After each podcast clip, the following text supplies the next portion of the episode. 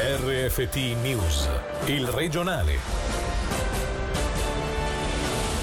Buonasera dalla redazione. Revocata la quarantena per la classe delle scuole medie di Losone dopo che un allievo è risultato positivo al Covid. I ragazzi torneranno dunque in aula.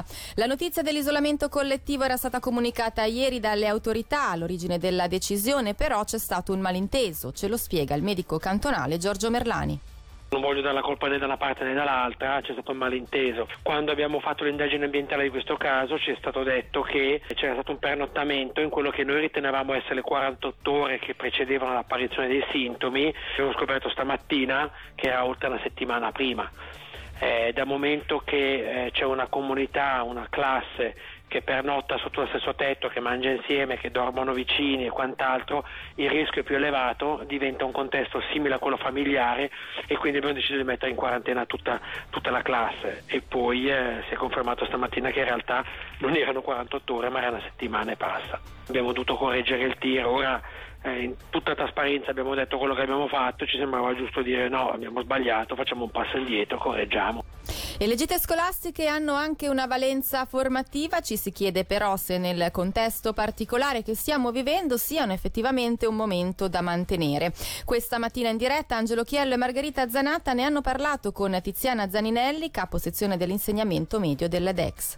Noi abbiamo deciso di riaprire la scuola con tutte le attività, quindi tutte le materie, dall'educazione fisica fino all'educazione alimentare, con tutta una serie di misure che le famiglie hanno imparato a conoscere nel frattempo. Le uscite di studio fanno parte anche delle attività scolastiche, molte sedi le hanno svolte in questo inizio anno, soprattutto stando all'aperto, andando in montagna, come è stato il caso eh, della classe di Losone. Ci sto pensando anch'io, devo dire. E da un lato dispiace perché eh, chiaramente eh, queste uscite fanno parte eh, davvero di quella che è la tradizione e il lavoro scolastico, dall'altro sì, mi chiedo anch'io. Le uscite di un giorno sono state fatte anche nel mese di giugno con queste belle giornate che ci sono state e lì devo dire che veramente non c'è stato nessun tipo di problema. Lo stesso è avvenuto per altri sedi di scuola media che sono state via anche due giorni, perché più di così non si fa in questo momento.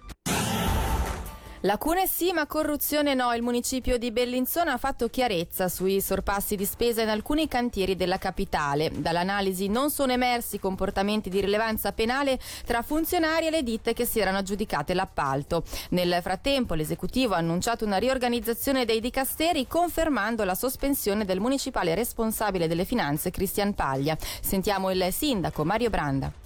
Gli audit hanno rilevato soprattutto dei problemi dal punto di vista organizzativo, di gestione dei cantieri, della comunicazione tra questi cantieri e il nostro settore opere pubbliche, ma poi anche dei problemi di eh, informazione, di corretta eh, informazione tra il settore delle opere pubbliche e il municipio. Si è rilevato in particolare anche che molte delle opere, una parte comunque non insignificante di queste opere, sono state decise senza che vi sia una delibera del municipio, rispettivamente che siano stati spesi dei soldi senza l'avallo del municipio. Il municipio però ha una parte di responsabilità se le assunte.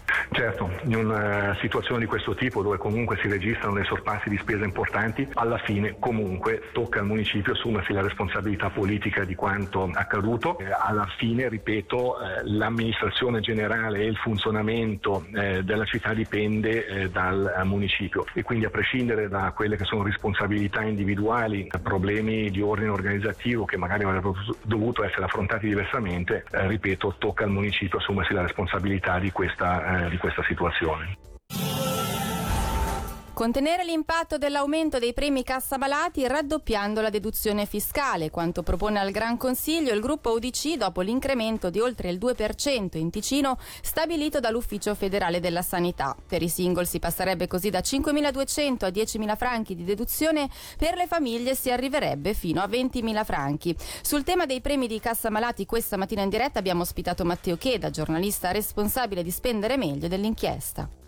I premi seguono i costi, noi paghiamo per la cassa malati intesa come assicurazione, quindi il personale, gli stipendi dei mega direttori, la pubblicità delle casse malati, ci costa 13 franchi al mese. Tutto il resto, che sono tanti soldi, va per tutto quello che il medico prescrive, quindi gli esami del sangue, esami delle urine, tutte le terapie e queste ogni anno sono di più. Il consiglio di andare su priminfo.ch che è il sito della Confederazione di non utilizzare i siti privati, i siti a scopo di lucro ma quello non profit dello Stato, confrontare i premi, confrontare le franchigie e se spendete meno di 2.000 franchi all'anno scegliete la franchigia a 2.500 franchi. Naturalmente poi dovete risparmiare, dovete metterli via. Togliete la copertura infortunio se lavorate almeno 8 ore alla settimana. Potete benissimo rinunciare alle assicurazioni complementari perché le prestazioni, quelle importanti, sono già pagate dall'assicurazione di base e potete assicurare i bambini e gli adulti in casse differenti. Una cassa per i minorenni, una cassa per i giovani adulti 18-25 e una cassa malati per gli adulti, così risparmiate il massimo.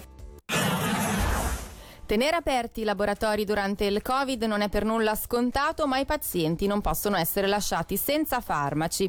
A dirlo il presidente di Farmaindustria Ticino, Giorgio Calderari. Questa mattina l'associazione ha fatto il punto sull'industria chimico-farmaceutica anche a livello ticinese che si conferma di grande importanza.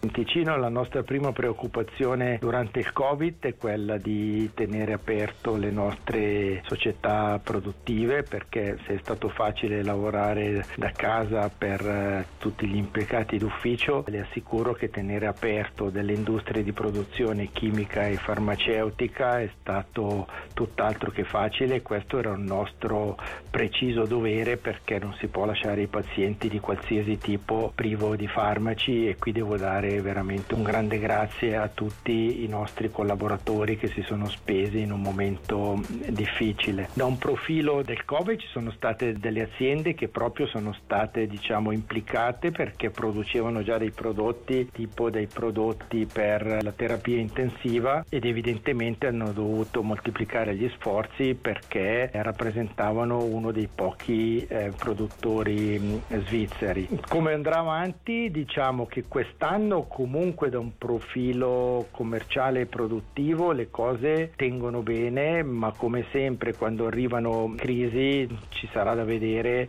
negli anni a seguire come veramente il Covid avrà un impatto sull'economia globale e di conseguenza anche sul nostro settore. Le notizie in breve questa sera con Gaia Castelli. Un uomo del Loganese domenica è finito in coma dopo aver ingerito ammanite muscariche, dei funghi velenosi. L'uomo si trova attualmente al civico di Lugano. Un cinquantenne giardiniere svizzero ha riportato serie ferite oggi a Vezia dopo una caduta di tre metri occorsa mentre stava potando una siepe. Le aziende industriali di Mendrisio assicurano che l'acqua in città è potabile e che nonostante la presenza di clorotalonil non vi è pericolo immediato per la salute pubblica. Nerouge Ticino si disattiva fino al 2021. Il servizio di riaccompagnamento ha già comunicato che non sarà presente né a Capodanno né durante i possibili carnevali. Poco più di una settimana dopo quello di calcio riprenderà anche il campionato di hockey e mentre proseguono i lavori in pista per attuare il piano di protezione garantendo a quanta più gente possibile un posto a sedere, le squadre sono nella settimana di presentazione ufficiale. Sentiamo il servizio di Angelo Chiello. Venerdì prossimo sarà la volta dell'Ambri. Ieri sera a presentarsi al pubblico invece è toccato al Lugano. I bianconeri che nel mese di febbraio celebreranno l'ottantesimo di fondazione, per cui è stata studiata una maglia vintage speciale, hanno presentato gli obiettivi stagionali in quello che si pronuncia gioco forza come un campionato fortemente caratterizzato dal Covid-19. La voglia di riabbracciare l'agonismo e il pubblico non mancano, così come l'obiettivo di partecipare ai playoff, conquistando la parte più alta della classifica. Sentiamo due attaccanti attaccanti ticinesi, Luca Fazzini e poi Alessio Bertaggia al microfono di Ugo Morselli. La squadra molto bene, abbiamo iniziato eh, benissimo fin da subito, vogliamo eh, creare una mentalità vincente. Adesso abbiamo ancora un test prima dell'inizio del campionato, poi inizio ottobre siamo pronti. Dobbiamo puntare il più in alto possibile, è un obiettivo che ci dobbiamo porre, non vedo perché non, eh, non potremmo anche puntare al primo posto, alla fine bisogna puntare in alto per, eh, per poter arrivare in alto, soprattutto arrivare ai playoff che negli ultimi anni non è nemmeno scontato. La vedo molto bene, abbiamo avuto due mesi molto lunghi dove abbiamo abbiamo, ci siamo allenati veramente tanto, sono veramente contento e non vedo l'ora di poter cominciare finalmente. E questa era la nostra ultima notizia. Vi ricordiamo tra poco l'appuntamento con Radiogrammi, questa sera dedicato ad un progetto per promuovere la parità di genere anche per quanto riguarda le professioni nel settore ambientale. Dalla redazione è davvero tutto, grazie per l'attenzione, buona serata. Il regionale di RFT, il podcast su www.radioticino.com.